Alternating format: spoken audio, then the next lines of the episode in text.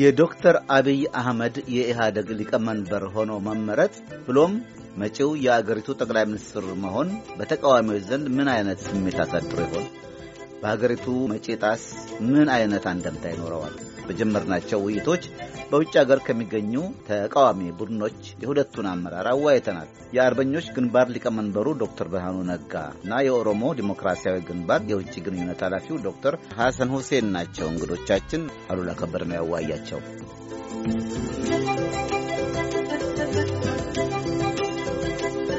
እንግዶች አመሰግናለሁ ሁለታችሁንም። ዶክተር ብርሃኑ ከርሶ ልጀምር። ዜናውን ከሰማችሁበት ሁኔታ እንንደርደር። በምን መልኩ ተከታተላችሁት? ምን አይነት ስሜት ሳሳደረቦት? ዶክተር ብርሃኑ በጣም አመሰግናለሁ አሉላ ስለ ግብዣው።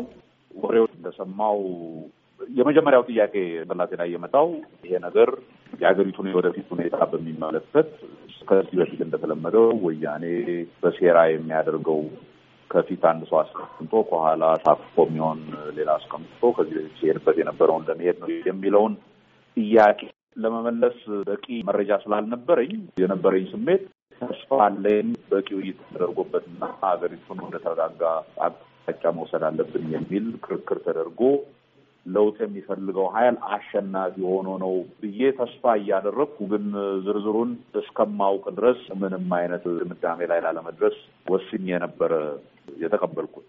ጥሩ ገጽታው ይታየኛል። ያ ጥሩ ገጽታ ግን ሊሆን የሚችለው በእርግጥም ዜግ ደረጃ እንደ ድርጅት በኢህአዴግ ውስጥ ለውጥ የሚፈልጉ ሀይሎች even ህወሀት ውስጥ ያሉትንም ሰዎች ጨምሮ እስካሁን አገሪቱ ስትሄድበት የነበረው ሁኔታ የሚያስኬድ አይደለም።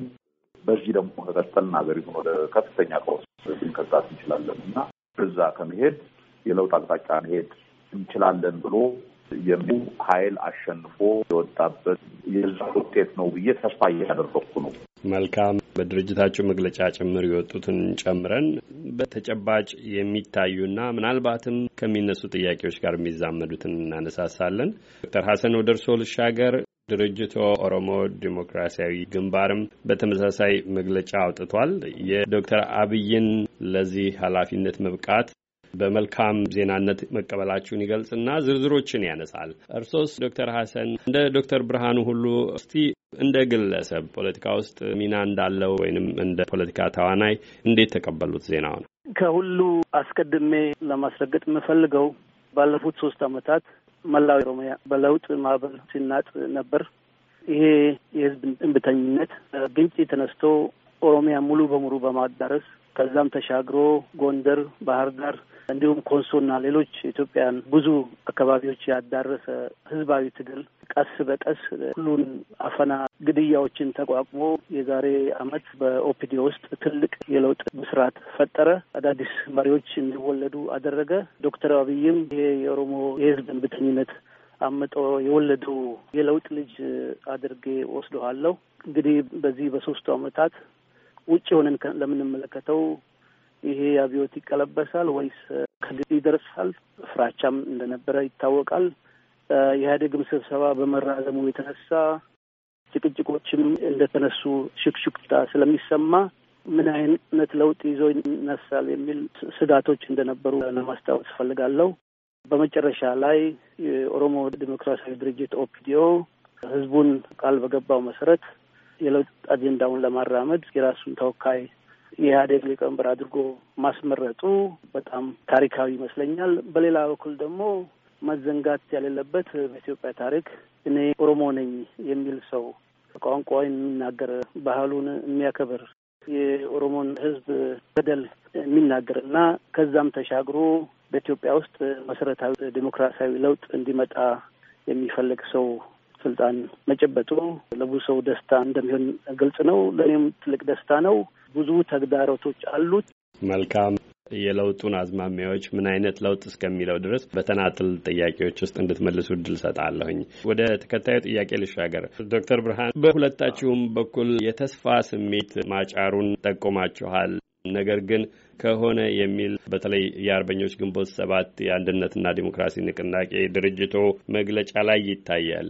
በንግግሩም ይህንኑ አስረግጠዋል። በኢህአዴግ ውስጥ ለውጥ ፈላጊዎች ገነው ወይም ተጽዕኖ ማድረግ ችለው ከሆነ ይላሉ። ለውጥ ፈላጊዎች በጋራ አሸንፈው ከሆነና ዶክተር አብይ በተለይ በኦህዴድ ምክር ቤት ስብሰባ መግለጫ ያወጡትን ያን ለውጥ ፈላጊ አቅጣጫ ተግባራዊ ለማድረግ ወስነው ከሆነ እሰየው ነው ይላል መግለጫችሁ ዶክተር ብርሃኑ። ምን አይነት ለውጥ የሚለው ራሱን የቻለ ነው። ምናልባት ሁሉም ለውጥ ፈላጊ ሊሆን ይችላል። ይሄ ለውጥ ፈላጊነት ስሜት በተጨባጭ እንዴት ይለካል? ከአስቸኳይ ጊዜ አዋጁ አስቀድሞ ኢህአዴግ የወሰዳቸው እርምጃዎች በአዎንታዊነት የተለኩም የተወሰዱም ነበሩ። ኋላ ላይ አስቸኳይ ጊዜ አዋጁ መልሶ ወሰዳቸው እስኪባሉ ድረስ በአዲሱ ጠቅላይ ሚኒስትር የሚመራው ድርጅትም ሆነ መንግስት የመጀመሪያዎቹ እርምጃዎቹ ምን ሲሆኑ ይሆን ያን የለውጥ ፈላጊነት አዝማሚያ አንጸባረቀ የምትሉት ዶክተር ብርሃኑ? በእኔ እምነት በመግለጫችንም እንዳደረግ ነው እኛ እንደ ድርጅት ከተቋቋምን ጊዜ ጀምሮ የትግላችን መዳረሻ ኢትዮጵያ እውነተኛ ዴሞክራሲያዊ ስርዓት የሚፈጠርበት ሁኔታ እስኪፈጠር ድረስ የሚል እንደሆነ በተደጋጋሚ ይሄ አሁን ኢህአዴግ ውስጥ የተደረገው የምርጫ ውጤት በጥርጣሬና ቢሆን እያልን የምናገረው ምክንያቱም ሁለተኛ በግልጽ ህብረ ያወቀው በድርጅት ውይይቶች ምን እንደሆኑ አውቀን በዛ መሰረት ምን አይነት ኃይል ገኖ ወጣ የሚለውን አናውቅ ብሎ አጠቃላይ የሆነ ግምት ግን አገሪቱን በሚመለከት ስምምነት ላይ ተደርሶ ወይም አብዛኑ በምን ጉዳይ በምን መልክ ነው ወደፊት የምንሄደው? ዶክተር አብይን ስንመርጥ ምን እንዲሆን ፈልገን ነው የሚለውን ነገር ገና በደንብ በግልጽ አውቀው ስለዚህ ከተስፋ ታገር እንዲህ ነው ማለት አንችል ግን ለውጥ የምንለው ምን እንደሆነ እውነተኛ ለውጥ እኛ እንደ ድርጅት ብቻ ሳይሆን የኢትዮጵያ ሕዝብ ከአንድ ጫፍ ወደ ሌላ ጫፍ ድረስ የታገለው በኢትዮጵያ ውስጥ እውነተኛ ዴሞክራሲያዊ ስርዓት፣ የሕዝብ መብት የተከበረበት ሕዝቡ መሪዎቹን እስከ ትልቁ የስልጣን እርከን ድረስ በነጻነት የሚመርጥበት ስርዓት እንዲፈጠር ነው። ይሄን ነገር ለማምጣት ነው ወይ ዶክተር አብይ በዚህ ኢህአዴግ ድርጅት ውስጥ የተመረጠው?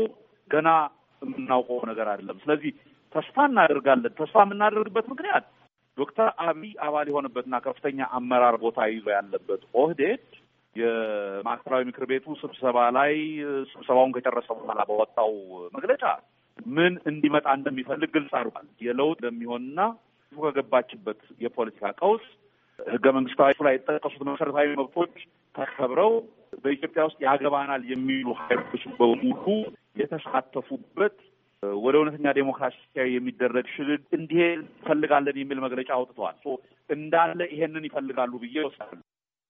ይሄን ይፈልጋሉ ብዬ ወስጄ ጥም ወደዛ ለሚሄዱ መሆን አለመሆናቸውን ምናን ከያዙበት ቀን ጀምሮ የሚወስዷቸው እርምጃዎች በእኛ እምነት ዶክተር አብይ ይህንን ስልጣን ሲይዙ በነገራችን ላይ ዶክተር አብይ የገቡበት ሁኔታ የሚያስቀና ሁኔታ አይደለም። የሚያስቀና ሁኔታ አይደለም የምለው በጣም ብዙ ችግሮች ያሉበት ሀገሪቱ ከፍተኛ ነውጥ ውስጥ ባለችበት ጊዜ የመጡ ስለሆኑ ትልቅ የታሰሩ ይችላሉ፣ ግን ብዙ ተግዳሮቶች ይጠብቋቸዋል።